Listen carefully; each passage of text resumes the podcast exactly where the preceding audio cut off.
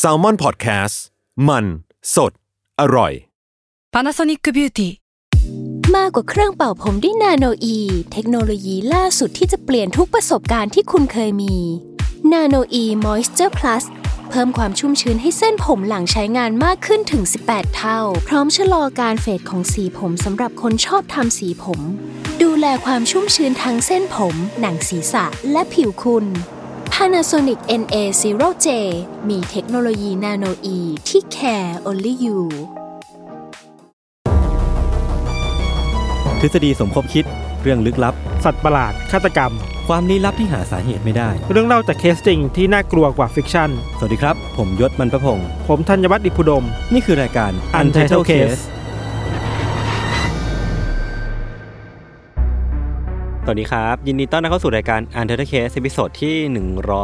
145 ครับผม ครับผมกลับมาในโหมดนี้แล้วครับ ใช่ครับ ไหนไหนไหนยังไงคุณเล่าสิว่าทำไมเราถึงต้องอันแบบก็มีน้องที่ออฟฟิศติดโควิด ก็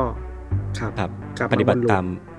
มาตรการตกนะครับมาตรการคบมาตรการคบก็ขอบคุณจริงๆก็ไม่ได้กระชิดขนาดนั้นแต่ก็ ก็ถือว่าใกล้ประมาณนึงอะไรเงี้ยครับถอดหน้ากากอืมด้วยเราอะก็ ขอให้ไม่เป็นอะไรครับ เขาบอกว่าเขาเป็นห่วงผม เขาก็เลยไม่อยากให้แบบมาที่ใช่ออฟฟิศเออนี่ผมขนาดไม่อยากพูดได้ผมนี่ตัวเป็นคนเด็กขนาดนั้นจริงๆแล้วคือก็ไม่อยากให้ยศติดเราได้แหละ ถ้าเราเป็นอะไรสุดยไปว่ะโอ้คือเขามีวิธีในการแบบทำให้ตัวเองดูแบบดูเป็นคนดีดูแบบดูหล่อขึ้นมานะอ้ายวันนี้เรามาอยู่กันใน topic ที่ชื่อว่า Secret Agent อืมก็คือสายลับอืมจับบ้านเล็ก ผมกำลังนึกอยู่ว่ามันมีชื่ออะไรว่าสายลับจับบ้านเล็กเจ้าหน้าใช่ไมที่เออรับ เออพูดได้เห็นเห็นภาพชัดก็คือเจมส์บอนด์หรือว่าแบบพวกอะไรพวกนี้หรือเปล่านะเขาต้องมีมีดปะททำไมอะอะรับมีดเลยอ๋ออะถ้าถ้าตลกกดหนึ่ง ตลกกดหนึ่งนะ ไม่ตลกก็กดสองใครไม่อยาก react ก็ปล่อยปล่อยไปครับ ครับผม คือ Secret Agent ก็คือสายลับ หรือว่าเจ้าหน้าที่ปฏิบัติการลับแล้วกันเนาะอืมอืมเออเออเอออืมซึ่งมูดมูดประมาณเนี้ยเราเคยแตะๆไปในเรื่องของมิชชั่น ที่เราแบบอ่า มัมันจะมีความเป็นภารกิจบางอย่าง หรือแม้กระทั่งว่าโตมตันแมนของพี่ทันอืมหรือว่าแบบเรื่องเรื่องคนนั้นอะที่ที่ผมจำผู้หญิเรื่องงไม่ได้อะผู้หญิงอะเออที่เป็นผู้หญิงอะผมก็จำไม่ได้แต่ผู้หญิงที่อะเขาเดี๋ยวเสียชีพี่วิตเล่าเอเพงราะนะโดนเผาอะแล้วคนไปสืบหาเรื่องราวเขาแล้วเออว่าเออเรื่องน่านั้นจะเป็นคนสลุกปาเลยยอะใช่ใช่เรื่องคนลุกเลย แล้วก็นี่แหละเออบบก็เลยรู้สึกว่าเนี่ยเรื่องราวของสปายบางที ถ้าเรามาจับเป็นเป็นเต็มเต็มหนึ่งเนี่ยมันก็อืมน่าจะมีเรื่องให้เล่าเยอะเหมือนกันเนาะเออครับ ครับครับวันนี้พี่ทันเริ่มก่อนครับผมครับ คือ เรื่องของเราเนี่ยยศถึงแม้จะเป็นเรื่องเกี่ยวกับสายลับเนาะอืมแต่ว่าก็ไม่มีเลือดครับอือโอฮึเคแปลสกบาใจยใจนะครับได้ วันนี้มาแปลกนะครับปุ๊บเดี๋ยวอัดเสร็จปุ๊บฝนตกเลยพูดอย่างนี้ว่าทุกครั้งที่เวลาพวกเราเล่าเรื่องสายลับอะครับ มันจะมักจะพูดถึงภารกิจที่พวกเขาต้องไปทำถูกปะอืมการปลอมตัวการซ่อนตัวในเงามืดต่างๆอะอืมสำหรับเราแล้วว่า เรื่องสายลับมันมีอีกมุมหนึ่งที่น่าสนใจด้วยเหมือนกันคือ สิ่งที่เขาต้องเจอในระหว่างที่ไปปฏิบัติหน้าที่อะมันมีอะไรบ้างอ่าฮะเว้ยอ่าดีเทลของมันหรือว่าสิ่งความยาใช่กอะไรเงี้ยเหรอ ใช่ แล้วจริง ๆ แล้วมันก็เคยมีเรื่องราวเกี่ยวกับ เรียกว่าเป็นโรคหรืออาการแปลกๆที่เป็นกันในหมู่สายลับอเมริกาเว้ยเดียจริงวะเนี่ยเออสนุกดีสนุกดีแต่ว่ามันก็เออดูเออไม่น่าอภิรมย์เท่าไหร่แต่ว่าเดี๋ยวจะเล่าให้ฟังแล้วกันเนาะคือว่าได้เรื่องราวเนี่ยครับมันต้องย้อนกลับไปในช่วงประมาณปี 2016 ช่วงปลายปีธันวาคมครับยศอืมเรื่องเนี้ยมาเริ่มต้นขึ้นในเมืองฮาวาน่าในคิวบาครับ ครับ ในธันวาคมปีนั้นเองอะ เจ้าหน้าที่ CIA ก็มาปฏิบัติงานตามปกติอะไรเงี้ยเนาะอือฮึคือเขาได้รับภารกิจได้แบบไปสืบข้อมูลไปทำงานเนี่ยกับการอาหารการต่างประเทศต่าง ๆ อะไรเงี้ย คือในช่วงเวลานั้นเองครับ มีเจ้าหน้าที่คนหนึ่งที่สมมุติว่าชื่อเดวิดแล้วกันเนาะอืมเดวิดเนี่ยเขาพักอยู่ในบ้านตามปกติเว้ยครับ ทำงานมาทั้งวันก็เหนื่อยล้ามาเยอะอยากจะพักผ่อนแล้วอะเดวิดก็มีความรู้สึกว่าเฮ้ยอยากกินเครื่องดื่มเย็นๆหน่อยอะแบบอะอืมจะได้อืมเอนกายนอนดูทีวีฟังเพลงอะไรไปครับตอนที่เขาเดินเข้าครัวไปเพื่อเอาเครื่องเครื่องดื่มมาดื่มนะครับเขาก็ได้ยินเสียงแปลกๆ ที่อยู่ดีๆอะมันก็เกิดขึ้นในหัวเขาเว้ยอืมอืมเดวิดอธิบายว่าเสียงมันเหมือนกับเหมือนกับลูกเหล็กอะลูกเหล็กอืมกลมๆอะบดขยี้เข้าหากันและกันอะอืมฮึหลายๆ ลูกที่มันแบบปึ๊บปึ๊บปึ๊บปึ๊บอะ อืมอืมเสียงมันถี่ๆจนเป็นคลื่นเสียงที่แบบอยู่ในหัวเขาเว้ยครับไอเสียงที่ว่าเนี่ยยศมันทำให้เขารู้สึกเจ็บปวดมากๆอะอืมมอันนี้เราอธิบายให้เห็นภาพมากขึ้นคือ สิ่งที่เดวิดเจอมันน่าจะเป็นเหมือนกับว่า รู้สึกเหมือนมันมีแมลงหลายพันตัวมาบินยุบยับบนสมองอะเชี่ยคือแบบมีควานั้มนแบอะบหยุยหยุยหยุยหยุยเออมีความแบบอยู่บางอยู่อย่างอะใช่ใช่เออแบบอยู่เออเออเกาะอยู่บนสมองเขาอะอือหือ เดวิดเจ็บปวดกับไอเสียงนี้มากๆครับ เขาก็เดินครับพยายามพยายามจะเดินหนีออกจากห้องห้องครัวเนาะอืมแล้วก็ออกไปที่หน้าบ้านอืมเปิดประตูไปปุ๊บก็พบว่าเฮ้ยพอออกจากหน้าบ้านมา เสียงมันหายไปเลยเว้ยอ่าฮะแปลว่าเสียงมันเกิดขึ้นกับแค่ในครัวเท่านั้นเองอะอืมอืมอืมส่วนอาการเจ็บปวดบนหัวเขาบนสมองเขามันก็เริ่มค่อยๆ ทุเลาลงทุเลาลง ถึงแม้ในตอนนั้นมันจะดีอะแต่ว่าพอผ่านไปหนึ่งหนึ่งวันเช้าขึ้นมาในวันใหม่ครับ เขารู้สึกเลยว่าไอเสียงประหลาดที่เขาได้ยินมาเมื่อวานอะอือหือมันทิ้งอาการไว้หลายอย่างกับเขามากเลยเวยยศอืมเช่น อย่างแรกคืออาการปวดหัวอืมที่ที่มันแบบ มันยังมีอยู่อะมันมาแบบจี๊ดๆขึ้นมาเรื่อยๆอะมันไม่หายไปตามเสียงมันไม่หายไปใช่มันแต่เออมันไม่ได้มาตลอดมันมันมาแบบจี๊ดๆอะครับมาทีละนิดมาทีละนิดเนี่ยครับอืมนอกจากนั้นนายศมันก็มีอาการแบบแสบภายในหูเว้ยอือหือแล้วก็อาการแบบบางครั้งเขาก็ไม่ได้ยินเสียงอะไรแบบไปชั่วคราวอะอืมอืม แปลว่ามันมีอะไรบางอย่างที่มันเข้ามาในหู และสมองเขาเว้ยเออเออเออ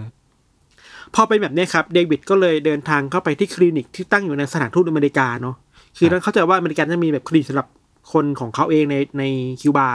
อืมซึ่งแพทย์ในคลินิกก็ไม่สามารถวินิจฉัยอะไรแบบสรุปได้ว่าเดวิดเจออะไรหรือเป็นอะไรเว้ยเออทั้งนี้จริงๆ ถ้าสมมติว่ามันมีอะไรอยู่ในหูจริง ๆ เนี่ย มันควรจะต้อง เห็นนึกออกปะแบบอืมสามารถส่องเข้าไปดูได้อะไรเงี้ยเนาะอืมเราว่าอาจจะด้วยด้วยความที่ไม่ได้มีอุปกรณ์หรือเครื่องมืออาขนาดนั้นน่ะอ่าก็คงจะให้ยาไปตามอาการเนาะนี่คิดไปเองนะครับสุดท้ายแล้วครับ อาการมันก็อยู่กับเดวิดมานานมากเว้ยจนสุดท้ายแล้วเขาก็ตัดสินใจว่าจะเดินออกจากคิวบาแล้วก็ไปรักษาที่อเมริกาที่บ้านเกิดครับที่น่าสนใจยศคือว่า พอเดวิดหรือ CIA คนเนี้ยเอาเรื่องราวไปบอกครับ เจ้าหน้าที่ทางการทูตในสถานทูตอเมริกาฟังอะ อืมอืมมีเจ้าหน้าที่คนหนึ่งบอกว่า เฮ้ย ตัวเขาเองก็ได้ยินเสียงแบบนี้เหมือนกันเว้ยอ้าวเยี่ยก็คือแบบเป็นมีอาการเหมือนกันเป๊ะได้ยินเสียงวิดวีดมีความใช่หยุ่ยๆใช่เนี่ยเหรอใช่ซึ่งแปลว่านี่ไม่ใช่ครั้งแรกที่เออสายลับหรือนักการทูตอเมริกาเจอกับอะไรแบบนี้อะอ่าฮะอ่าฮะเจ้าหน้าที่ในการทูตคนเนี้ยเล่าให้เดวิดฟังนะว่าเขาเนี่ยได้ยินเสียงประหลาดแบบนี้ครั้งแรกในปี 2016 คือปีเดียวกันเลยอืมอืม หลังจากที่ได้รับคำสั่งให้แบบมาทำงานในคิวบาเนาะครับมาเริ่มต้นขึ้นภายในบ้านของเขาเองเว้ยคือตอนแรกเนี่ย เขาคิดว่าเสียงที่เกิดขึ้นภายในบ้านเขาอะมันคือเสียงจักรจั่นอะอ่าคือมันดังดังต่อเนื่องหลายนาทีอะแต่เขาก็ไม่คิดอืมคิดอะไรมากเว้ยเพราะว่าอืมอาจจะแบบบางอารมณ์แบบเฮ้ยเรามาอยู่ต่างบ้านต่างเมืองอะมันอาจจะเป็นสภาพแวดล้อมปกติของที่นี่ก็ได้อะมันอาจจะมีแมลงบางชนิดที่เราไม่รู้จักแล้วมันเป็นเอเสียงออย่างนี้หเอรืออเปล่าเสียงเอาเสียงมันแบบวิดวีแบบนั้นนะครับ เออ แต่ว่าไม่มีอยู่คืนหนึ่งที่เจ้าหน้าที่คนเนี้ยก็ชวนเพื่อนๆมาอยู่ที่บ้าน มาครับกินข้าวมาดินเนอร์อะไรกันนี่แหละครับอือฮึแล้วบังเอิญว่าเสียงประหลาดเนี่ยมันดังขึ้นอีกรอบเว้ยอืมอืมแล้วทุกคนในบ้านได้ยินเหมือนกันเว้ยอืมเขาถามเพื่อนว่าเฮ้ย คุณได้ยินเสียงนี้นี่ไหมคุณคิดว่ามันคือจักรจันทร์หรือเปล่าอ่าเพื่อนก็ยืนยันว่าเฮ้ยไม่น่าใช่หรอกคือเพื่อนเราอยู่มานานแล้วอืมอืมอืมเพราะว่าเสียงของมันเนี่ย ไม่ไม่ใช่เสียงตามธรรมชาติอะยศอือฮึแต่มันฟังดูเหมือนกับเสียงที่ถูก ปล่อยผ่านเครื่องจักรหรือกลไกอะไรบางอย่างมากกว่า มัน mechanical อะ เป็น man-made เป็นแบบมนุษย์สร้างขึ้นมาอะไรอย่างนี้ป่ะเขาบอกว่ามันคือแบบ sound ที่มาจากเครื่องเครื่องจักรอะไรบางอย่างแบบอ่ามีมีความ mechanical อะครับเออเออน่าสนใจ หลังจากนั้นนายศไอเสียงแปลกๆเนี่ย มันก็ครับโผล่เข้ามาสร้างความรำคาญให้กับเจ้าหน้าที่คนนี้อยู่ หลายครั้งเลยเว้ยอืมันมักจะดังมาเป็นชั่วโมงหนึ่งครึ่งชั่วโมงก็มีแล้วก็หายไปอะ อืมอืม จนสุดท้ายแล้วเจ้าหน้าที่คนนี้ขอให้คนในสถานทูตอะส่งช่างส่งคนมาดูหน่อยว่าบ้านเขามีอะไรหรือเปล่า อะอ่าแต่พอเจ้าหน้าที่มาตรวจสอบดูแบบทุกมุมของบ้านน่ะก็ไม่เจออะไรอืมที่ผิดปกติเลยเว้ยอืม เริ่มมีพิรุธมากขึ้นเรื่อยเออแต่พอเวลาผ่านไปเขาคิดว่าเอ้ยนี่มันอาจจะเป็นแบบเรื่องน่ารำคาญน่ะ ทนทนครับไปเดี๋ยวหน้าแต่ชินเองละมั้งๆอืมแต่พอมาเจอเรื่องราวของเดวิดนามสมมุติเนี่ยนะอืมเขาก็รู้ว่าเอาวะที่แม่งไม่ได้ปกติแล้ว มันมีเออคนแม่งมีที่แบบป่วยจริง ๆ อาการหนักจริงๆอะครับ เออเออเออเราไปดูข้อมูลมาตามบันทึกของทางการอเมริกายศเขาระบุว่า ในระหว่างปี 2016 ถึง 2017 เนี่ย ครับ มีเจ้าหน้าที่ทั้งทูต CIA สายลับอืมในคิวบาอืมราว 20 กว่าคนน่ะ ที่โอ้โหบอกว่าตัวเองเจออาการเจ็บปวดจากเสียงปริศนาแบบนี้เว้ยโอ้ยี่สิบเลยเหรอ ผมตอนแรกผมนึกว่าแบบว่า จะประมาณแบบหลักหลักหน่วยปะไม่ใช่หลักหน่วยสี่เว้ยคนโอ้โหรวมๆแล้วคือหลักยี่สิบคนเว้ยเออ แล้วไออาการเนี่ยมันถูกเรียกอย่างอย่างไม่เป็นทางการในเวลาต่อมาว่าฮาวานาซินโดรมอ่าฮะก็คือตามสถานที่ที่มันเกิดใช่ขึ้นคือนะฮาวานาเนาะฮาวานาเออคือเมืองของคิวบานะครับครับไอลักษณะร่วมกันของฮาวานาซินโดรมอะยศคือ ทุกคนจะบอกว่า พวกเขาได้ยินเสียงคลื่นแปลกอือฮึๆไม่ว่าจะเป็นเสียงดังบางคนได้ยินเสียงบางคนก็ไม่มีเสียงนะแต่ว่าอืมอาการหลังจากนั้นน่ะมันเหมือนกันเว้ยคือออฮึรู้สึกปวดหัว เหมือนไม่มีอะไรมายุบยับบนสมองตัวเองอะอืมอืมมึนหัวแล้วบางคนบอกว่าบ้านหมุนน่ะอืมคลื่นไส้อย่างหนักต่อเนื่องเป็นหลาย ๆ วันเว้ยนอกจากนี้อาการที่เราคิดว่ามันดูค่อนข้างน่ากลัวมากคือว่า มันทำให้พวกเขาไม่สามารถจดจ่อกับอะไรได้เลยอะ เหมือนอืมไม่มีสมาธิอีกแล้ว มันมีอะไรอยู่อยู่บนหัวตลอดเวลายศเราก็เข้าใจได้นะ สมมติว่าเรากำลังโฟกัสกับอะไรบางอย่างอยู่ แล้วมันมีเสียงแบ็กกราวน์ noise เออที่มันแบบกินแรมเราตลอดเวลา มันก็น่าจะใช่โฟกัสอะไรยากมากเลย พูดถึงกินแรมอะบางคนก็บอกได้ว่า พวกเขาหลงลืมความทรงจำตัวเองมาชั่วคราววันนี้เรื่องเล็กๆอะเออเออ เช่น รหัสเข้ามือถือ รหัสเข้าโทรศัพท์ เรื่องต่างๆ เล็กๆอะลืมไปเลยแบบ ไม่รู้ว่าลืมไปได้ยังไงอะหลังจากที่เป็นอาการ Havana Syndrome เนี่ยครับอืม พอมีสายลับมี CIA แล้วก็เจ้าหน้าที่การทูตที่เป็นเยอะๆเข้าอะอย่างที่เราบอกยี่สิบกว่าคนน่ะอืมทางการสหรัฐก็คิดว่าเฮ้ยมึงนี่ไม่ใช่เรื่องปกติแล้วเว้ย กูจะปฏิบัติแบบกูปล่อยไปได้ไม่ได้แล้วน่าปล่อยต้งเบออะร์ไม่ได้บางย่างแล้วเออเออ พอมาถึงช่วงปี 2017นะครับ ก็ได้รับคำยืนยันคือทางการอเมริกา ก็ยืนยันอย่างเป็นทางการว่า มันมีเหตุการณ์เหล่านี้จริง ๆ นะ ที่มันส่งผลกระทบต่อสมองของเจ้าหน้าที่ของของพวกเขาอะอืมเรื่องราวมันใหญ่โตถึงขั้นที่ว่าอเมริกาสั่งให้มี เจ้าหน้าที่ส่วนใหญ่ยศต้องอพยพออกมาจากคิวบาในเดือนกันยายนปีนั้นเลยอะอือหือคือคนในแสดสงถานว่าทูตในอเมริกาต้องออกมาหมดเลยเว้ยอุ๊ย แสดงว่าเขามองว่ามันเป็นเรื่องของแบบทางการเมืองมันเกี่ยวข้องด้วยปะพี่เราคิดว่าเป็นการเมืองภัยคุกคามอาวุธอ่าอะไรบางอย่างอะ เออเออเออคือมัน take it serious มากๆอะอเมริกาเนอือะอฮึขณะเดียวกันอะอเมริกาเองก็สั่งแบบ ขับไล่ทูตคิวบาที่อยู่ในวอชิงตันออกไปนอกเมืองด้วยเหมือนกันเว้ยแบบส่งกลับประเทศเลยอะแปลว่ามันเป็นเรื่องใหญ่แล้วอะ ใช่ใช่ใช่ คือพออเมริกาเริ่มตอบโต้คิวบาว่านี่พวกคุณคุณทำอะไรแบบนี้กับคนของเราไม่ได้นะสายลับเราบาดเจ็บนะเว้ยอะไรเงี้ยครับอืมแต่ทางคิวบาเองก็ อันนี้เองก็ยืนยันนะว่าคิวบาเองก็บอกว่าไม่มีเกียรติส่วนเกี่ยวข้องเลยทำไปทำไม ไม่มีเหตุผลหาไม่เจอ แล้วคิวบาเองก็ยืนยันด้วยว่าอะเราไม่ทำแต่ว่าเราจะช่วยคุณหา ให้เจอนะว่า ไอ้ไอ้เนี่ย มันคืออะไรกันแน่ใครเป็นคนทำใครเป็นคนทำเว้ยคือฟังแบบนี้แล้วมันดูมันดูหนูเหมือนว่ามันเป็นเรื่องที่ รัฐบาลคิวบาหรือคนคิวบาทำอะไรบางอย่างกับสายลับอเมริกาเนาะอ่าแต่พอเวลามันผ่านไปยศไอ้สเกลของ Havana Syndrome เนี่ยอ่ามันก็ไม่ได้เกิดขึ้นแค่ในคิวบาอีกแล้วเว้ยเฮ้ยมันเริ่มกว้างขึ้นเงี้ยเหรอ เออ ในปี 2017 นะครับ มีครับเจ้าหน้าที่ CIA คนหนึ่งชื่อว่า Marc Polymeropoulos อืมคุณมาร์คเนี่ย ไปปฏิบัติการอยู่ในมอสโกรัสเซียเว้ยครับในวันที่ 5 ธันวาคมของปีนั้นเองอะ่ะ มาร์คบอกว่าเขาตื่นขึ้นมา ในห้องพักด้วยกับอาการแบบเวียนหัวมากอืมๆมองไปรอบๆก็เหมือนกับบ้านหมุนน่ะเขาไม่สามารถแบบลุกขึ้นยืนได้เลยอะยศ แล้วตลอดเวลาที่เขารู้สึกแบบเนี้ยเขาได้ยินเสียงเหมือนคลื่นอะไรบางอย่างดังอยู่ในหัวของเขาอย่างรุนแรงเว้ยอืมจนเขาเวียนหัวมากๆอืมมาร์กบอกว่าที่ผ่านมาเขาถูกส่งไปทำงานในหลายพื้นที่นะอือฮึไม่ว่าจะเป็นในภาวะสงครามตะวันออกกลางเอเชียยุโรปอะเขาระวังตัวดีมากเว้ยคือนึกออกปะมันผ่านหลายสมรภูมิมาแล้วอะ มืออาชีพอะมืออาชีพมาทำงานมา 20 กว่าปีอะเออเขาไม่เคยเจออะไรแบบนี้มาก่อนเลยเว้ยอ่าฮะหลังจากที่เขาเจออาการนี้มาหลายวันหลายวันเข้าครับ เขาก็เดินทางกลับมารักษาอาการที่อเมริกาเนาะครับพอกลับมาที่อเมริกาเขาก็ได้รับข่าวเพิ่มเติมด้วยว่า นอกจากเขาอะยังมีเจ้าหน้าที่ลับอีกคนหนึ่งที่อยู่ในมอสโกซึ่งตอนนี้เจออาการแบบเดียวกันแล้วสูญเสียการได้ยินไปแล้วเว้ยอืมคือแบบหูข้างหนึ่งไม่ได้ยินอีกแล้วอะ อืมอืมเหมือนกับเจออาการแบบเดียวกันคือ Havana Syndrome อะอืมต่อมาอีกปีหนึ่งเว้ยในปี 2018 เนี่ยเขาเนี่ยเป็นเคสของเจ้าหน้าที่ทางการทูตของอเมริกาชื่อว่ามาร์กเลนซี่ครับมาร์กเลนซี่เนี่ยอยู่ในกวางโจวประเทศจีนยศอืมมาร์กบอกว่าอยู่ดีๆ ในวันหนึ่งอะเขากับภรรยาก็เจอกับอาการปวดหัวแบบรุนแรงมากๆ ผสมไปกับการมึนหัวเวียนหัว ตอนแรกก็คิดว่ามันเป็นเพราะฝุ่นหรือเปล่า เพราะว่าอืมตอนตอนนั้นจีนมันมีฝุ่นพิษเยอะเนาะพีเอ็มสองจุดห้าเยอะมากอืมแต่พออยู่ไปเรื่อยๆอะอาการมันไม่ใช่แค่เรื่องแค่ฝุ่นนะยศคือจากอาการเวียนหัวมันเริ่มกลายเป็นอาการที่เขาเริ่มรู้สึกยุบยับในหัวโอ้ในสมองอาการนี้กลับมาอีกแล้วเนาะแล้วก็มีอาการแบบหลงเหลืมลืมลืมอะไรบางอย่างไปแบบง่ายดายไปเช่นpassword เข้าคอมพิวเตอร์ตัวเองอะไรเงี้ยลืมไปเลยอยู่ดีก็จำไม่ได้อะอื มมาร์กไม่ได้เจออาการแบบนี้แค่คนเดียวในในจีนนะยศอืมยังมีเจ้าหน้าที่สหรัฐในกวางโจวอะ ที่เชื่อว่าเป็นอาการ Havana Syndrome เนี่ย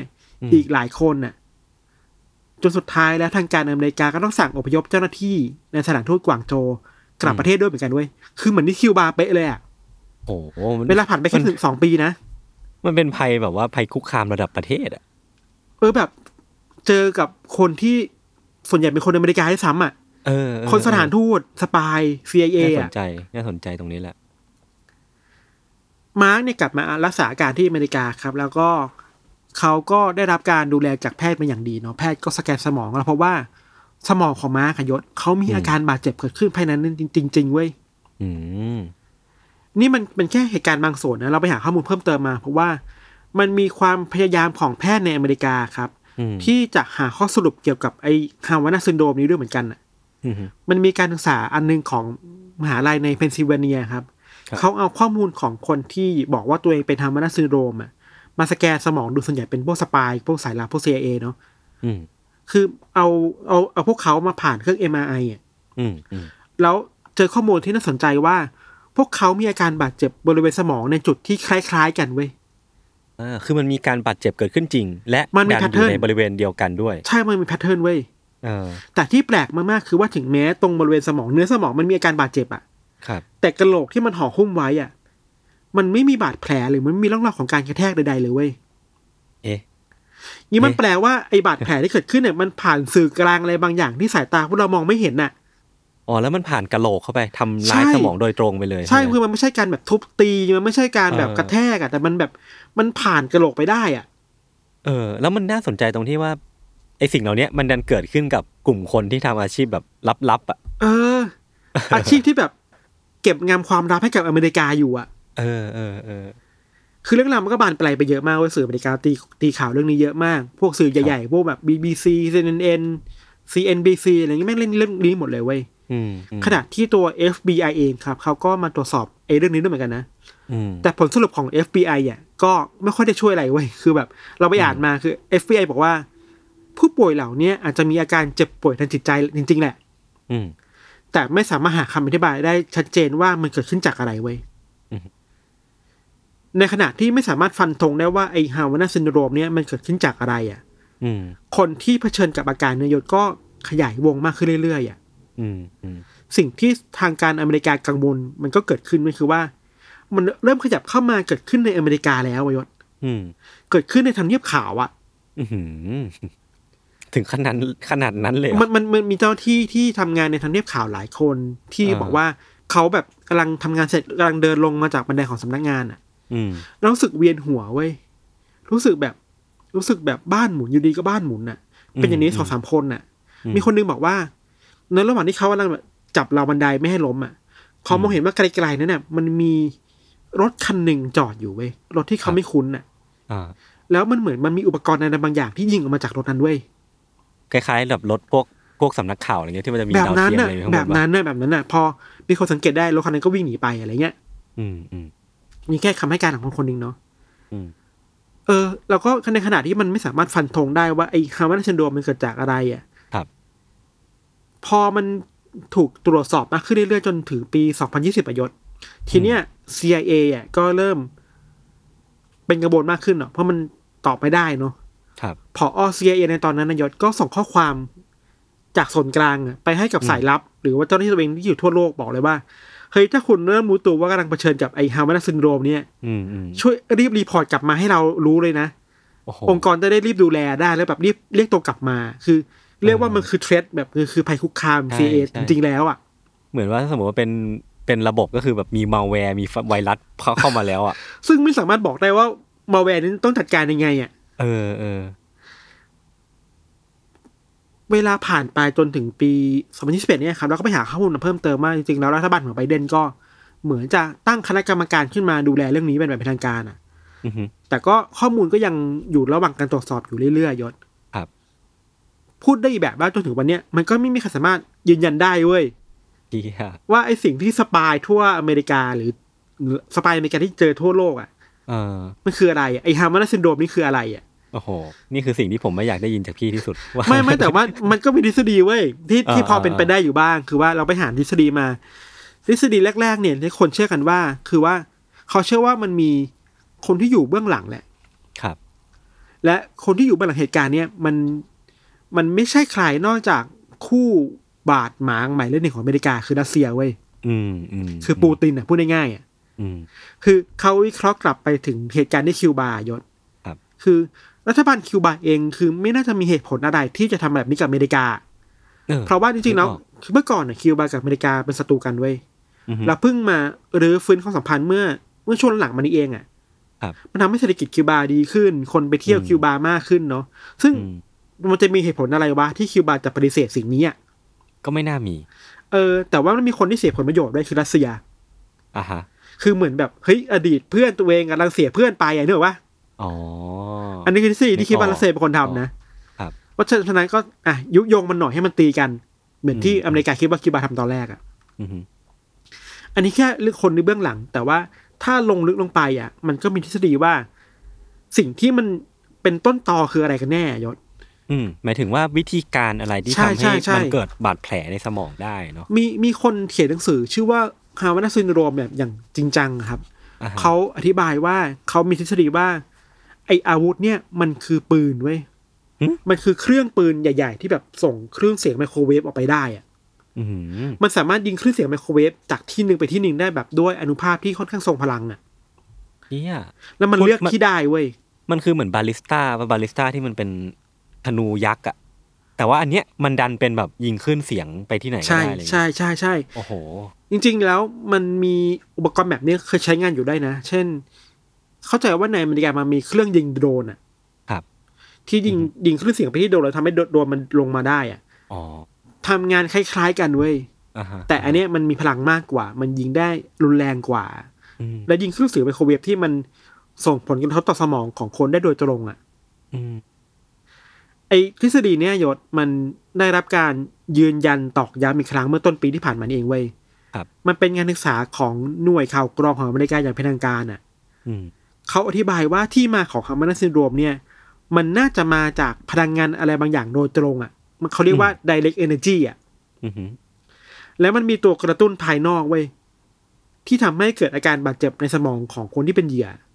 อ๋ออ๋อนึกออก มันมีเออมันมี stimuli อะอ่าอ่ามีตัวกระตุ้นมันอะมันคือการที่ยิงคลื่นไมโครเวฟไป โดยที่หวังว่ากระบวนการบางอย่างในสมองทางฟิสิกส์ตัวอย่างในสมองอะมันจะทำให้เกิดการ บาดแผลเกิดขึ้น มีการห้อเลือดมีอะไรนั่นนี่เกิดขึ้นเนาะใช่ พูดได้ชัดเจนคือว่ามันสามารถเลือกเป้าหมายได้ว่ายิงหาใครอะ อืมอืมอืมมีนักวิชาการทางด้านเขาเรียกว่าด้านประสาทวิทยาเนาะอืมชื่อว่าเดวิดเลลแมนครับ เขาเป็นอาจารย์อยู่ที่มหาลัยสแตนฟอร์ดอือหืออาจารย์เลลแมนเองก็ให้ความเห็นในในทางนี้ด้วยเหมือนกันว่า พลังงานที่ว่าเนี่ยคือเขาศึกษาจาก คำสัมภาษณ์หรือข้อมูลต่างๆ ที่เหยื่อที่เป็นเหยื่อของ Havana syndrome มาพูดเนาะครับเขาบอกว่าอาการที่มันอาการบาดเจ็บที่เนื้อเยื่อสมองอะยศอืมหลายๆ อย่างอะมันดูแล้วมันน่าจะเกิดจากคลื่นไมโครเวฟนี่แหละ อืมอืมอืมอันนี้คือทฤษฎีที่ค่อนข้าง mass สุดคือว่ามันมีเครื่องยิงไมโครเวฟออกมาเว้ยสำหรับเราคือมันเป็นไปได้มากสุดแหละ ก็จริงนะยิ่งและยิ่งมีแบบมีผู้เชี่ยวชาญมามารองรับเนี่ยก็น่าจะ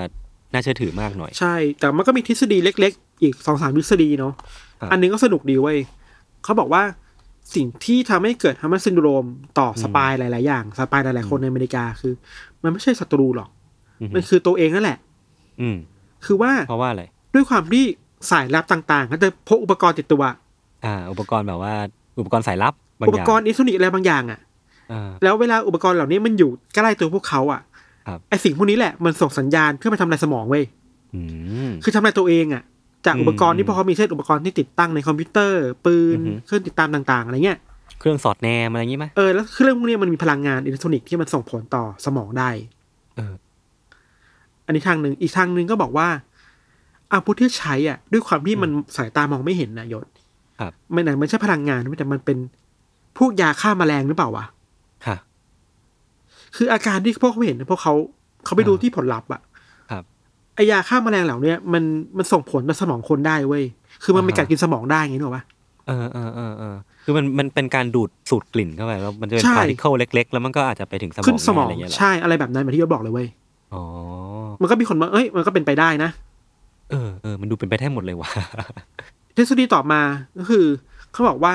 มันคืออาการเจ็บป่วยทางจิตของคนที่ต้องทำงานในภาวะกดดันและอยู่ ต่างบ้านต่างเมืองอะอืมอืมอืมแล้วอาการร่วมกันน่ะครับแต่อันเนี้ยเราถือว่ามันมีช่องโหว่เยอะ เช่นมันไม่สามารถอธิบายอะไรบางอย่างได้อะการได้ยินคลื่นเสียงอะไรเงี้ยทำไปบางคนเป็นบางคนไม่เป็นมันยังมีช่องโหว่อยู่เยอะครับอืมอืมเช่นเดียวกับทฤษฎีที่บอกว่ามันคือ mass hysteriaโอ้โห อันนี้อาจจะต้องตัดไปก่อนเพราะว่ามันมีบาดแผลเกิดขึ้นจริงใช่ใช่คิดเหมือนยศเลยคือว่าเออพอเราพูดถึงคดีแบบแบบเนี้ยทำนองนี้นะในหลายๆครับๆเคสอะอืม mass hysteria มันเป็นไปได้สูงเนาะอืมอืมแต่พอมาเป็นเรื่องเนี้ยมันเป็นไปได้น้อยเว้ยอืม เพราะว่ามันมีหลักฐานของอาการบาดเจ็บจริง ๆอะแล้วมันมีคนบันทึกเสียงได้จริง ๆ เว้ย แต่อันเนี้ยเราไม่ได้หยิบมาให้เปิด เพราะคิดว่ามันจะ disturb คนก็ได้ แต่ถ้าใครรู้สึกว่าไม่ได้มีอาการเจ็บป่วยทางสมองหรือการได้ยินน่ะ ก็ลองเสิร์ชคำว่า Havana Syndrome Sound ดูใน YouTube เราก็จะเจอหาว่าหน้าโอนานะนั่นแหละนั่นแหละผมก็จะมีไม่ได้ก็จะมีเสียงนั้นใน YouTube ก็ลองเปิดฟังกันได้อ่าเข้าใจว่าเป็นช่องของสำนักข่าว AP มั้งมีอยู่ประมาณสิบยี่สิบวิอะไรเงี้ยครับครับ เสียงเราฟังแล้วเสียงมันจะแบบจี๊ดจี๊ดๆอะเสียงเหมือนลูกเด็กมันกระทบกันตลอดเวลา แต่ก็เตือนไว้ก่อนใช่ไหมว่ามันอาจจะเตือนไว้ก่อน disturb สำหรับบางใช่คนอาจจะส่งผลกระทบต่อบางคนได้ก็เลยเราก็เลยไม่แนะนำให้เปิดเนาะครับแล้วถ้าคิดว่าใครถ้าใครรู้สึกว่าสุขภาพปกติดีก็ลองฟังดูได้ครับ อืมอืมประมาณนี้เราสรุปว่าน่าสนใจเราว่าคดีแบบเนี้ยมันก็เป็นเรื่องที่สายลับหรือคนที่เก็บงานความลับของทางการอะาต้องเจอแบบไม่คาดคิดอะ ใช่ใช่ใช่มันมันเลยสนุกเว้ยเพราะว่า ผมมันก็ไม่เคยคิดว่ามันจะมีมุมนี้ของของการเป็นผลผลลัพธ์ของการทำอาชีพสายลับแล้วกันเนาะที่เออเราไม่เคยล่วงรู้มาก่อนอะ มันคือเอออีอีกด้านหนึ่งอะความยากลำบากใช่ของสายลับอะคือการถูกซุ่มโจมตีอะเออแล้วแล้วพอพี่ทันเฉลยมาว่าแบบอะอาจจะเป็นความเป็นไปได้ว่าอาจจะมีการใช้อาวุธบางอย่าง ซึ่งเป็นเทคโนโลยีแบบล้ำสมัยมากอืมๆอะไรแบบเนี้ยโคตรโคตรสายลับเลยเนาะเออมันจะมีการแบบพัฒนาวิทยาการบางอย่างเพื่อให้ล้ำกว่าประเทศ การเมืองฝั่งตรงข้ามเสมอเสมออะไรเงี้ยเนาะใช่ใช่แล้ว พอมันมีการเมืองระหว่างประเทศมา มาเป็นอืมธีมครอบอืมอีกทีอะยศอืมอเมริกาจีนรัสเซียคิวบา มันก็ดูดูซับซ้อนเดือดขึ้นดูเดือดอะเออเออเอออะไรแปลกครัดีบแปลกดี เราครับทิ้งทายไว้ประมาณนี้ว่า มันก็จะมีช่วงประมาณสักปีที่แล้วอะก็มีเหยื่อที่เป็นคนที่มีอาการเจ็บป่วยเหล่านี้ครับเอามาพูดมากขึ้นเรื่อยๆ มาเปิดตัวมากขึ้นเรื่อยๆ จากในในที่มืดเนาะครับ ทั้งคนที่เคยเป็น CIA เองก็ตามคนที่เคยเป็นสายลับเองก็ตามก็มาพูดอือฮึมากขึ้นเรื่อยๆเขาบอกว่าที่ผ่านมาเขามีสติ๊กมาอืมว่ะ การตีตราปะอ่าอ่าอ่าประมาณการประการณไม่สามารถพูดได้คือ เวลาที่เขาพูดเรื่องเหล่านี้กับหัวหน้าเขาหรือองค์กรเขาอะอืมเขามักจะถูกตีตกไปเว้ยเพราะว่าเพราะมองว่ามันคือเรื่องที่แบบไร้สาระเพอเจอร์อะอ่าว่าคุณถูกยิงคลื่นเสียงอะอ่าอ่าอารมณ์เหมือนว่าที่พี่ที่เราเคยคุยกันว่านักบินอวกาศเวลาเขาออกไปเห็นอะไรแปลกๆ เขาก็อาจจะไม่กล้าที่จะรายงานกับหัวหน้าเขา เพราะว่าใช่มันมันอาจจะถูกมองว่าเป็นแบบเรื่องมิสเป็นแบบโดนล้อเลียนไร้สาระอะไปโดนไร้สาระไปอะไรเงี้ยใช่ใช่อันนี้อาจจะคล้ายๆกันเนาะพี่ทัน ใช่ พวกเขาก็เลยรวมตัวกันแล้วก็มีการจ้างทนายความจ้างนู่นนี่นั่น เพื่อมาเรียกร้องสิทธิครับอืมจนพอเปลี่ยนรัฐบาลมาเป็นยุคของไบเดนเนี่ยไบเดนก็ครับเซ็นสวยุคไบเดนนี่แหละมั้งก็แบบอือฮึเซ็นกฎหมายที่ เรียกว่ากฎหมายฮาวาน่าเลยเว้ย โอ้โหคือแบบขนาดนั้นเลยเหรอชื่อชื่อเล่นมันนะคือกฎหมายฮาวาน่าอ่าคืออ่าเพื่อดูแลเหยื่อของ Havana syndrome อย่างเป็นทางการนะอืมเช่นช่วยเหลือเรื่องการเงินช่วยเหลือเรื่องการแพทย์เรื่องจิตใจอะไรเงี้ยครับ ครับ ประมาณนี้ยศว่าไงบ้าง ผมว่าผมว่าก็สนุกดี แต่ว่ามันก็มันมันมันยังมีความน่ากังวลอยู่แหละว่า อืมพอมันเป็นเรื่องที่ยังไม่จบเนาะแล้วมันก็ดูมีความว่าเป็นเรื่องระหว่างการเมืองระหว่างประเทศ ซึ่งเป็นอืมมันมีความเป็นไม่ได้ว่าอาจจะเป็นการเมืองระหว่างขั้วอำนาจ ใหญ่ๆสองฝั่งเลยก็แบบมีความกังวลประมาณหนึ่งว่า ไม่รู้ว่าปลายทางมันจะมีการใช้อะไรที่มันร้ายแรงกว่านี้หรือเปล่า เออ ใช่ มันก็มี conspiracy อีกฝั่งหนึ่งด้วยนะ คือฝั่งอือฮึที่ไม่ชอบอเมริกาก็บอกว่าเฮ้ยคุณอือฮึสร้างเรื่องขึ้นมาเองหรือเปล่าวะเพื่ออยากหาเรื่อเพื่อมา discredit ที่เครอื่นอะใช่ไหมเออคุณอยากหาเรื่องรัสเซียอยากหาเรื่องปูตินเอออยากหาเรื่องเออคิวบาไงอะไรเงี้ยเราไม่มีทางรู้หรอกว่ามันเกิดอะไรขึ้นจริงๆเนาะก็แต่รอปลายทางเนี่ยมันมีคนครับป่วยจริงๆเว้ยอ่าอันอันนี้นี้ที่ก็ต้องเป็น factเป็น fact เป็น fact ที่ใช่ใช่รู้ตรงกันเท่านั้นก็พอครับ ประมาณนี้ครับเดี๋ยว ครับเรื่องของประมาณนี้ครับ เดี๋ยวพักฟังโฆษณาสักครู่ครับ แล้วกลับมาฟังเรื่องยศตอนเบรกหน้าครับ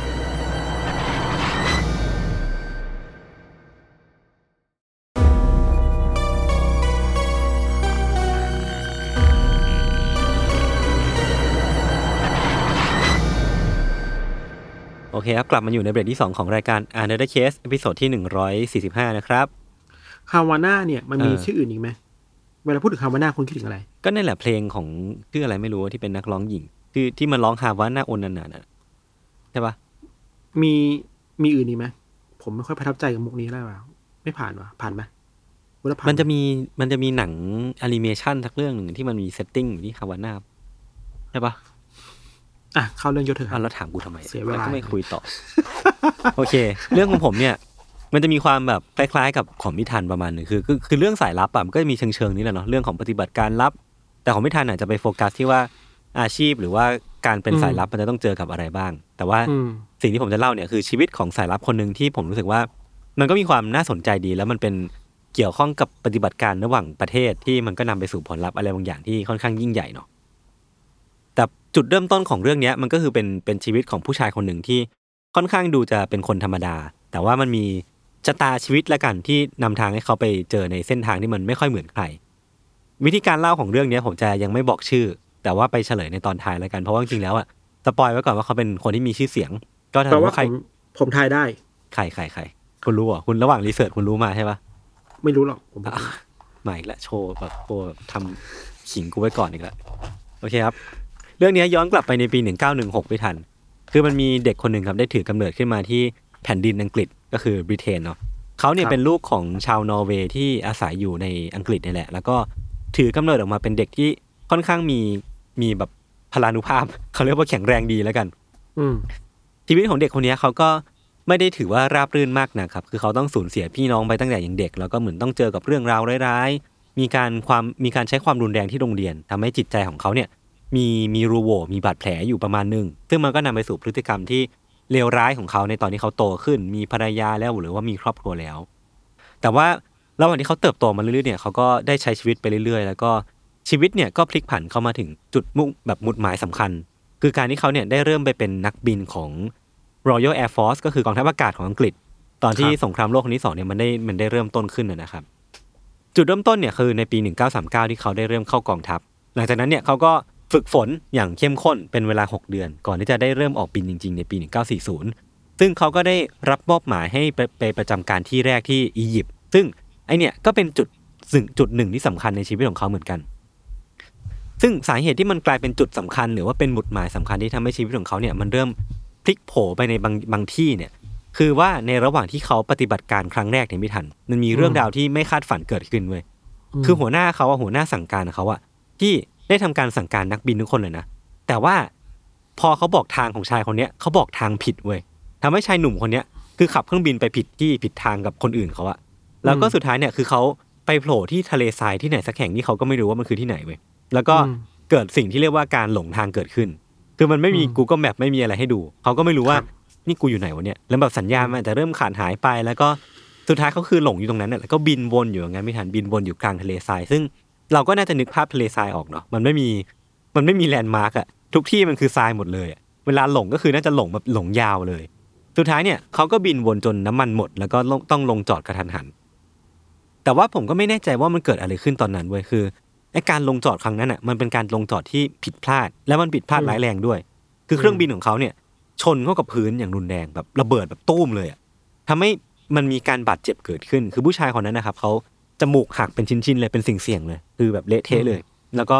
มันส่งผลไปถึงกระโหลกของเขาใบหน้าของเขาหรือว่าซี่โครงต่างๆ กระดูกต่างๆทั่วร่างเนี่ยมันเริ่มแบบแหลกสลาย คือสุดท้ายเนี่ยเขาก็ต้องแบกร่างตัวเองออกมาจากซากปรักหักพังนั้นอะ เพื่อแบบเดินลากสังขารออกมาเรื่อยๆเรื่อยๆเรื่อยๆจนเป็นลมสลบไป สุดท้ายเนี่ยเขาก็ถูกพบโดยกลุ่มคนที่เข้ามาช่วยเหลือ แล้วก็พาเขาไปรักษาในภายหลัง ซึ่งเหตุการณ์เนี้ยทำให้เขาเกือบตายเว้ยคือจมูกเขาอะต้อง ต้องผ่าตัดหนักมาก แล้วก็ตาข้างซ้ายเนี่ยเกือบบอด แต่ว่าโชคดีที่สถานการณ์มันค่อยๆ ดีขึ้น หรือว่าร่างกายของเขามันค่อยๆ ดีขึ้นจนสุดท้ายเนี่ยก็หาย ก็ใช้เวลาประมาณ 5 เดือนเขาก็หายดี แล้วก็กลับไปที่ที่กองบังคับการอีกครั้งหนึ่งก็คือกลับไปประจำการเป็นทหารอากาศอีกครั้งหนึ่งในปี 1941 ครั้งเนี้ยเขาถูกส่งไปรวมร่วมรบในสมรภูมิกรีกที่เรียกว่าสงครามเอเธนส์ซึ่งมันอาจจะเป็นการ comeback อย่างยิ่งใหญ่เนาะคือเรานึกภาพว่าทหารคนหนึ่งที่ไปสู้รบแล้ว ยังไม่ได้สู้เลย คือแบบบินแล้วก็เกิดอุบัติเหตุจนแบบบาดเจ็บหนักคราวเนี้ยรักษาตัวจนหายแล้ว แล้วก็อาจจะได้กลับมาช่วยชาติอีกครั้งหนึ่ง มันอาจจะเป็นการ comeback is real ของจริง แล้วก็ได้กลับมามีมีมีชื่อเสียงเป็นของตัวเอง หรือว่าได้ทำคุณอุปการให้กับชาติเนาะครับ แต่ว่าความจริงอะมันไม่ใช่แบบนั้นเว้ยคือผลจากการบาดเจ็บครั้งก่อนที่เขาเครื่องบินตกอะ มันส่งผลให้เขาเนี่ยมีอาการปวดหัวหนักอยู่เรื่อยๆ มันเป็นการปวดหัวที่ค่อนข้างรุนแรง บางทีเนี่ย ระหว่างบินบินอยู่ระหว่างซ้อมอยู่อะ คือเขาเกิดขั้นอาการสลบไประหว่างบินก็มีทำให้มันมันเริ่มร้ายแรงมากขึ้นเรื่อยๆ จนสุดท้ายเนี่ยเขาก็ต้องถูกส่งกลับไปอยู่ที่อังกฤษด้วยข้อจำกัดทางร่างกายอย่างที่ผมได้เล่าไป แต่ว่าไอ้การที่เขาถูกส่งกลับมาอยู่ที่อังกฤษเนี่ยไม่ทัน มันก็เป็นอีกจุดหนึ่งที่ทำให้ชีวิตของเขาเนี่ยมันพลิกโผไปอีกทางหนึ่งเหมือนกัน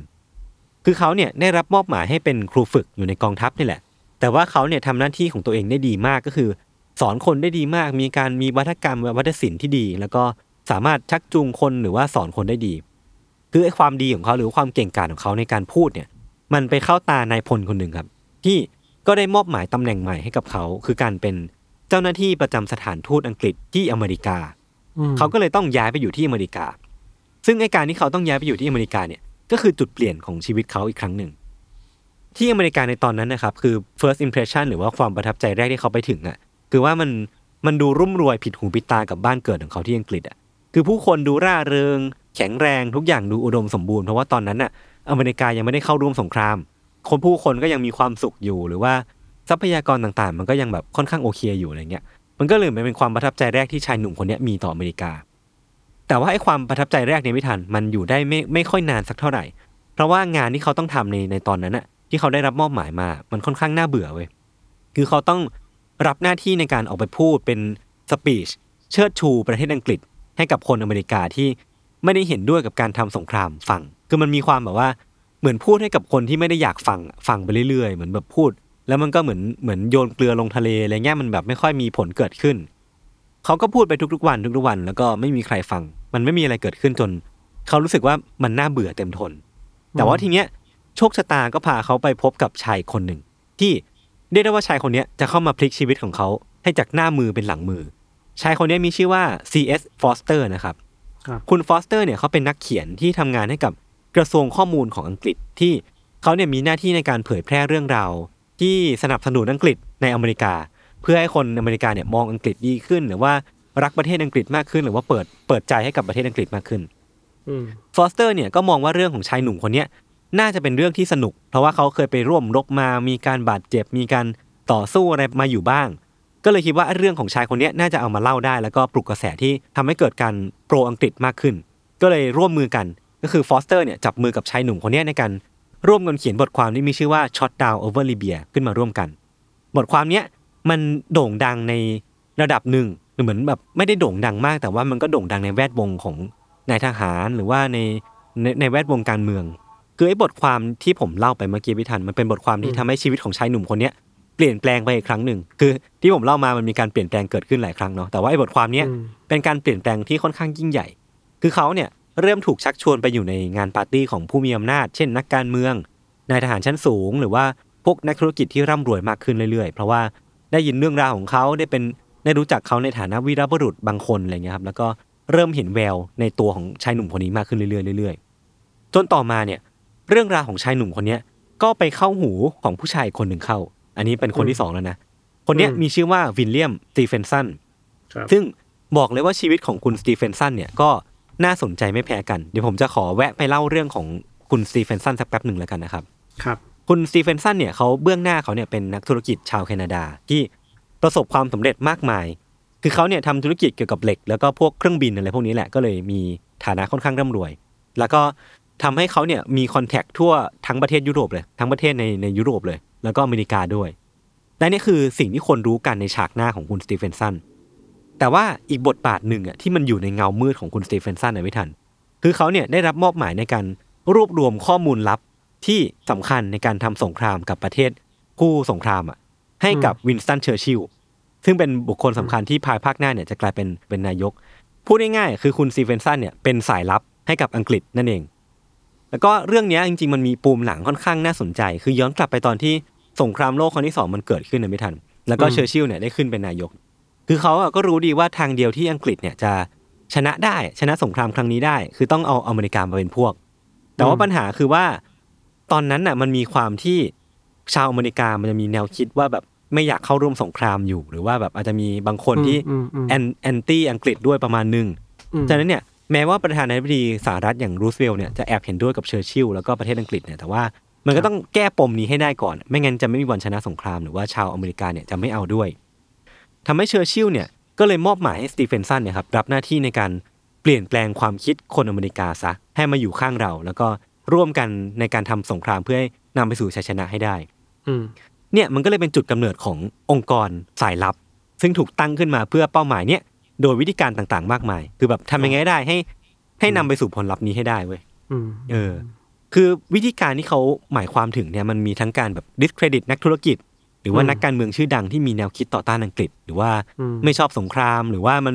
รวมไปถึงการจ่ายใต้โต๊ะ หรือว่ามีการแบบวิธีการใต้ดินต่างๆ มากมาย ที่องค์กรสายลับเนี่ยจะต้องทำเพื่อนำไปสู่ผลลัพธ์นั้นให้ได้ ทั้งหมดเนี้ยพี่ทันมันถูกดำเนินการในหน้าฉากที่เป็นสถานที่ทำพาสปอร์ตของอังกฤษอะเอออาคือ หน้าฉากเราเห็นว่ามันเป็นที่ทำพาสปอร์ตแต่ว่าเราไม่รู้ว่าข้างในนั้นน่ะทำอะไร ซึ่งมีสิ่งออฟที่เขาทำอยู่ข้างในใช่ใช่ใช่ข้างในนั้นนะเขาก็ทำอย่างที่ผมได้เล่าไปเนี่ยแหละคือทำทุกวิถีทางเพื่อให้ชาวอเมริกาเนี่ยเข้าร่วมสงครามให้ได้ โดยที่ชื่อปฏิบัติการเนี้ยจริง ๆ แล้วเนี่ยมันถูกเรียกว่า British Security Coordination หรือว่าชื่อย่อคือ BSC นะครับครับ คือเหล่าสายสายลับเนี่ยที่อยู่ในองค์กร BSC เนี่ยเขาแทรกซึมอยู่ทุกวงการเลยเว้ยแล้วก็พร้อมที่จะทำทุกวิถีทางเพื่อบรรลุเป้า คือมันมีชื่อเรียกโดยเฉพาะด้วยนะเขาเรียกว่ากลุ่ม The Irregular คือกลุ่มคนไม่ธรรมดาอ่าอ่าเออ คือเท่ก็ดีค่อนข้างเท่ประมาณหนึ่งเบียวคือเบีอยวเบียวเบียวเออคืออันเนี้ยผมไม่ค่อยแน่ใจ เพราะว่าไปหาข้อมูลมามันไม่ได้มีเยอะขนาดนั้น แต่ว่าครับถ้าอ้างอิงจากหนังสือที่ชื่อว่า The Irregular เนี่ย บอกว่าคนที่เป็นสายลับเนี่ยมีเป็นคนในหลากหลายวงการมากๆเว้ยคนหนึ่งที่ผมงงมากๆว่ามันใช่จริงๆเหรอเนี่ยคือเดวิดโอกิลวี ก็คือเจ้าพ่อโฆษณาอ่าเจ้าพ่อโฆษณาเออที่เป็นคนก่อตั้ง Ogilvy and อืม advertising เลยอะแล้วก็อืมเอียนเฟลมิงที่เป็นนักเขียนนิยายเจมส์บอนด์อะอืมอืมเออ ก็บอกว่าอยู่ในองค์กร BSC นี้ด้วยเว้ยแล้วมันมันดูก็มีมีความเป็นสมาคมลับๆนี้เหรอ ใช่ใช่เป็นสมาคมลับที่ที่ถูกจ้างมาเพื่อให้ไปอยู่ในอเมริกาเพื่อทำภารกิจลับเหล่านี้นะครับ ครับ แล้วมันก็ยังมีอีกเป็นเป็นดารานักแสดงอีกเยอะแยะมากมายที่ ถ้าพูดชื่อไปก็น่าจะออกกัน ก็สามารถไปหาข้อมูลต่อกันได้ว่านะว่ามีใครบ้าง ซึ่ง กลับมาที่เรื่องราวของชายหนุ่ม ที่ผมเล่าไปตอนต้นน่ะกลับมาที่ไทม์ไลน์นี้เนาะอืมมันก็คงเดาไม่ยากว่าการที่คุณสตีเฟนสันน่ะที่เป็นเจ้าพ่อสายลับอะเข้ามาติดต่อชายหนุ่มคนเนี้ยคือด้วยสาเหตุอะไร ก็คือเขาเนี่ยมาทำการชักชวนให้คุณชายหนุ่มคนเนี้ยเข้าไปอยู่เป็นหนึ่งในสายลับในองค์กร BSC ของเขาด้วย เออ ซึ่งต่อมาชายหนุ่มคนเนี้ยก็ได้รับการถูกบรรจุเข้าไปอยู่ใน BSC แล้วก็ปฏิบัติหน้าที่เป็นสายลับอย่างเต็มตัว อืม วิธีการปฏิบัติการของชายหนุ่มคนนี้ครับค่อนข้างเฉพาะทางประมาณหนึ่งคือการที่เขาเนี่ยจะต้องใช้เสน่ห์ในแง่ของแบบว่าคาริสมาบางอย่าง แบบอืมความเป็นผู้ชายเจ้าสำอาง หรือว่าคารมดีของเขาเนี่ยในการเข้าถึงเหล่าผู้มีอำนาจของอเมริกาซึ่งวิธีการเข้าถึงเนี่ยคือเขาจะเข้าถึงผ่านภรรยาของเหล่าผู้มีอำนาจเว้ยอืมคือสมมติว่านักการเมืองคนเนี้ยมีภรรยาคนหนึ่งไอ้ครับสายลับคนเนี้ยชายหนุ่มคนเนี้ยก็จะเข้าหาภรรยาของเขาแบบ เข้าไปพูดคุยไปอ้อนเลาะบางอย่าง ใช้เสโรน่ห์เสบางอน่ย่างห์ใช่โรสเสน่ห์เพื่อนำไปสู่การที่เขาจะสามารถล้วงความลับของสามีของของภรรยาคนเนี้ยได้และนำมาใช้ในการผลประโยชน์ของตัวเองแล้วก็ประเทศอังกฤษในอนาคต เออ ซึ่งมันมันดูเหมือนจะยากนะ มันดูเหมือนจะยากแต่ว่าสิ่งที่มันเกิดขึ้นเนี่ยคือเขาเนี่ยทำเรื่องราวเหล่านี้ได้อย่างไม่ยากเย็นมากเว้ยคือเสน่ห์ของเขาเนี่ยมันค่อนข้างล้นเหลือ แล้วมันก็พาเขาไปสู่ปาร์ตี้ค็อกเทลจำนวนมาก ซึ่งมันก็นำไปสู่การตีสนิทสร้างความสัมพันธ์กับ เหล่าภรรยา ซึ่งบางทีมันก็เป็นความสัมพันธ์สวัสดเนาะแล้วก็นำไปสู่การเข้าถึงผู้มีอิทธิพลมากมาย คือครับพอเราได้ยินอย่างเงี้ย มันก็จะนึกถึงพวกเจมส์บอลหรือว่าอืมหนังสายลับต่างๆนานาที่เราเคยดูกันมาเนาะแต่ว่าผู้ชายคนเนี้ยหรือว่าชายหนุ่มคนเนี้ยไปหมดทุกวงการเลยเว้ยนักการเมือง นักแสดงนักร้อง นักธุรกิจ หรือว่าเรื่องพวกเนี้ยเขาไปหมดเลย แล้วก็เข้าถึงคนได้ทุกเพศทุกวัยมาก ๆ ยกตัวอย่างงานหนึ่งที่เขาต้องทำนะพี่ทันคือเขาอะ เคยต้องไปตีสนิทกับภรรยา เจ้าของแมกกาซีนคนหนึ่งที่เป็นแมกกาซีนชื่อดังมาก ๆ แต่ว่าตัวแมกกาซีนเนี้ยเหมือนเป็นแมกกาซีนที่เผยแพร่บทความที่ anti Britain อะหรือว่าแบบ anti ต่ออังต้านกอังกฤฤษษใช่แล้วก็มีแนวคิดเรื่องการต่อต้านการเข้าร่วมสงคราม ซึ่งครับเป็นสิ่งที่องค์กร BSC เนี่ยไม่ต้องการ เขาก็เลยส่งชายหนุ่มคนเนี้ยเข้าไปตีสนิท แล้วก็เพื่อไปล้วงความลับล้วงข้อมูลของของเจ้าของแมกกาซีนเนี้ยแล้วก็ discredit แล้วก็ทำให้แมกกาซีนเนี่ยมันเจ๊งไป ซึ่งเขาเนี่ยเป็นสปายที่เก่งกาจมากจนถึงขนาดที่ เขาสามารถไต่เต้าไปจนถึงเข้าถึงตัวประธานาธิบดีรูสเวลต์ได้ด้วยซ้ำอะอืมไปถึงขั้นนั้นแล้วแล้วก็มีการส่งจดหมายลับกัน มีการส่งข้อความลับๆกัน ซึ่งไอสิ่งที่มันเกิดขึ้นเนี่ยมันแสดงให้เห็นถึงความเก่งกาจของเขามากๆ แล้วก็มันก็ทำให้เราเห็นเนาะว่ามาตรฐานของ The Irregular คนอื่นๆเนี่ยเป็นยังไง คือต้องเก่งกาจขั้นไหนถึงจะต้องมาทะถึงจะสามารถเข้ามาอยู่ในองค์กร BSC ได้ ซึ่งสุดท้ายเนี่ย BSC แล้วก็ The Irregular เนี่ยที่ช่วงพีคๆเนี่ยมีสายลับ น่าจะประมาณเป็นพันพันๆคนอะก็สามารถทำหน้าที่สำเร็จได้ เพราะว่าอย่างที่เรารู้กันคืออเมริกาเนี่ยก็เข้าร่วมสงคราม แล้วก็เป็นไปตามที่อังกฤษวางแผนเอาไว้ อืม อีกเรื่องที่ผมไม่ได้เล่าไปเนี่ยคือ ทั้งระหว่างที่ชายหนุ่มคนเนี้ยทำหน้าที่เป็นสปายที่อเมริกา หรือแม้กระทั่งว่าจบสงครามแล้วเนี่ย กลับไปอยู่ที่อังกฤษเนี่ย ระหว่างนั้นน่ะแทบจะตลอดเวลาหรือว่าทุกครั้งที่มีเวลาว่างเนี่ย เขาจะเขียนหนังสือเว้ยอืมแล้วก็ตีพิมพ์เป็นนักเขียนชื่อดัง ผลงานของเขาเนี่ยพี่ทัน มีตั้งแต่เรื่องของ Gremlins แล้วก็ James and the Giant Peaches หรือว่าเรื่องชื่อดังมาก ๆ ก็คือ Charlie and the Chocolate Factory อ่าหรือว่า Matilda หรือว่า The Witches หรือว่าแม่มดอืมซึ่งเฉลยเลยแล้วกัน ว่าเรื่องที่ผมเล่าไปทั้งหมดเนี่ยคือเรื่องราวของคุณโรอัลดาวซึ่งเป็นนักเขียนนิยายชื่อดัง แล้วก็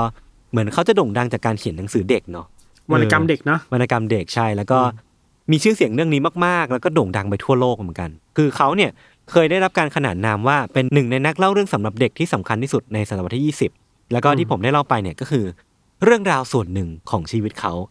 ซึ่งไอการไปเป็นสายลับของเขาบ้างแหละ หรือว่าการเติบโตมาในประเทศอังกฤษในตอนนั้นบ้างแหละ คือก็เป็น material ที่เขาเอามาใช้ในการเขียนหนังสือสำหรับเด็กที่เขาโด่งดังจากสิ่งนั้นด้วยเหมือนกันเนาะครับเออประมาณนี้ประมาณนี้คือเรื่องราวของสายลับที่ ผมเองก็ไปเจอมาว่าไม่คาดคิดเหมือนกันว่าคนคนเนี้ยที่เราเห็นชื่อกันมานานเนี่ย จะเป็นสายลับด้วย เออ แต่ว่าหลาย ๆ คนน่าจะรู้อยู่แล้วแหละแต่ตัวผมเองก็ไม่รู้ก็เลยอยากที่จะเอามาเล่าให้ทุกคนฟังนะครับ ผมก็ไม่รู้ผมไม่เคยรู้เลยเอาเหรอรู้รู้เรารู้แค่ว่าเขาเป็นคนเขียน เป็นนักเขียนวรรณกรรมเด็กอะเออเออเออแต่ไม่คาดคิดว่าเฮ้ยชีวิตเขาที่ผ่านมาจะแบบโชคโชนขนาดนี้เออเออสนุกดีเหมือนกันนะเวลาได้ได้อืมได้รู้ชีวิตของคนอื่นอะ เออเราเราว่าเราคิดถึงพวกชีวิตของนักเขียนที่เราไม่คาดคิดมาก่อนว่าอืมมก่อนน่าจะเป็นนักเขียนเขาเจออะไรมาบ้างอะเออเออเอออย่างน่าเฮสนุกมิงเวย์ดีเนี้ยก็จะมีเรื่องของการที่เขาไปเผชิญสงครามมาอืมแล้วก็มาเขียนเป็น farewell to arms หรือว่าอะไรพวกเนี้ยอืมจริงๆก็ผมก็ไม่ได้รู้เยอะแต่ว่าน่าถ้าไปหาข้อมูลอะน่าจะเจอเยอะเหมือนกันนะ เพราะว่าอืมนักเขียนแต่ละคนอะก็จะต้องมีมีมีการเก็บวัตถุดิบเนอะที่อืมต้องต้องผ่านการใช้ชีวิตมาบ้างอะเออก็น่าสนใจดีเนาะครับครับจริงๆมันจะมีเกร็ดอีกที่ผมไม่ได้เล่าไปเว้ยคือ มันเป็นเรื่องของนิสัยส่วนตัวของโรอัลดาวที่มันเกิดขึ้นอืมจากปมในวัยเด็กอะคือเหมือนอืมมันก็มีบางบางคนที่บอกว่าจริง ๆ เขาว่าเป็นคนที่ค่อนข้างมีอารมณ์รุนแรง แล้วก็อืมมีการปฏิบัติกับผู้หญิงที่ไม่ค่อยดี มีการใช้อืมความรุนแรงเกิดขึ้นในครอบครัว หรือว่าบางช่วงบางตอนนะพี่ทัน แม้ว่าเขาจะทำหน้าที่เป็นสายลับเพื่อชนะสงครามกับเยอรมันหรือว่าอะไรพวกเนี้ยอืมแต่ว่าบางทีเขาก็แอบเห็นด้วยกับแนวคิดต่อต้านชาวยิวของนาซีอยู่บ้างอะไรอย่างเงี้ยครับอืมเออ มันก็ เป็นเป็นเรื่องที่เขาพูดถึงกันอยู่เหมือนกันในในแง่ของชีวิตของคุณโรอัลดาวเนาะอืมอืมอืมประมาณนี้ยังคมีรับยังมีนักเขียนอีกหลายคนแหละที่คิดว่าชีวิตเขาที่ผ่านมามันก็น่าสนใจอะเออเออเออเดี๋ยวก็อาจอาจจะหยิบมาเล่าในเป็นเกรย์แอเรียหรือว่าเป็นอีกสักตอนหนึ่งนะถ้าเป็นตีมอะไรเงี้ยนะเออตีมนักเป็นเขียนอะไรเงี้ยนะ writer's secret อะไรเงี้ยนะก็น่าสนใจดีนะครับโอเคครับ วันนี้ก็ประมาณนี้นะพี่ทันโอครับเคจริงๆคือสนุกดีเรื่องราวของสายลับเนี่ย มันก็ยังมีอีกเยอะเนาะคือเท่าที่ผมไปรีเสิร์ชมา มันจะมีคนที่เป็นสายลับ แล้วเขาก็เอาเรื่องที่เขาเป็นสายลับอะมาเล่าแล้วมันมันรู้สึกว่า เออมันเป็นชีวิตอีกมุมที่ที่วันเนี้ยชีวิตเนี้ยเราคงไม่ได้ไปเป็นแบบสายแบบเขาอะอ่า ก็จริงเอออืมดิเราดีใจนะที่ไม่มีเลือดเลยเออสุขสบายใจ เป็นอาจจะเป็นไม่กี่ตอนในช่วงเนี้ยที่ไม่มีกะโหลก เออผ่อนคลายบ้างผ่อนคลายบ้าง ก็ดีก็ดีเอ้ยแต่ผมครับสงสัยอย่างหนึ่งว่ะ ผมว่าไม่รู้ว่าพี่วิชัยอะเขายังให้กระโหลกอยู่ปะหรือว่าที่ผ่านมา ในช่วงแบบปีที่ผ่านมาคือพี่โจแอบอ้างเป็นพี่วิชัยตลอดเวลาคุณไม่รู้หรอว่าสี่กะโหลกห้ากะโหลกที่ผ่านมาเนี่ยไม่เคยผ่านเออพวกเราเลยเว้ยเป็นแค่คุณจบกเขาคนเดียวหมดเลยอ๋อเออว่ะเขาไม่ได้ถามเขาเรามานานแล้วนี่หว่าเขามีอำนาจอาญาสิทธิ์มีความชอบธรรมหนึ่งของพวกเรามานานแล้วเออเออเออใช่ เมื่อก่อนเขายังถามอยู่นะว่าตอนนี้ให้กระโหลกกันไหมครับเดี๋ยวนี้ไม่มีแล้วไม่เออเขาโลกเราเขาก็เป็นเปลี่ยนไปนี่คือโลกของทุนนิยมแหละยศทุนนิยมใช่ใช่อำนาจนิยมที่ถูกกดขี่ถูกข่มเหงอืมอืมเขาทำอะไรเยอะเนาะ อืมผมว่าตอนเนี้ยเรากลับบ้านไปเนี่ย เราอาจจะมีเสียงวิงวิงวิงวิงในหูเกิดขึ้น เราอาจจะโดนแบบควบคุมชีวิตโดยจบครับ โอเคครับ วันนี้ก็ประมาณนี้ครับ ติดตามรายการของเราทั้งสองคนได้ทุกช่องทางของสมอร์ทแคสเช่นเคย วันนี้ผมสองคนลาไปก่อน สวัสดีครับ สวัสดีครับ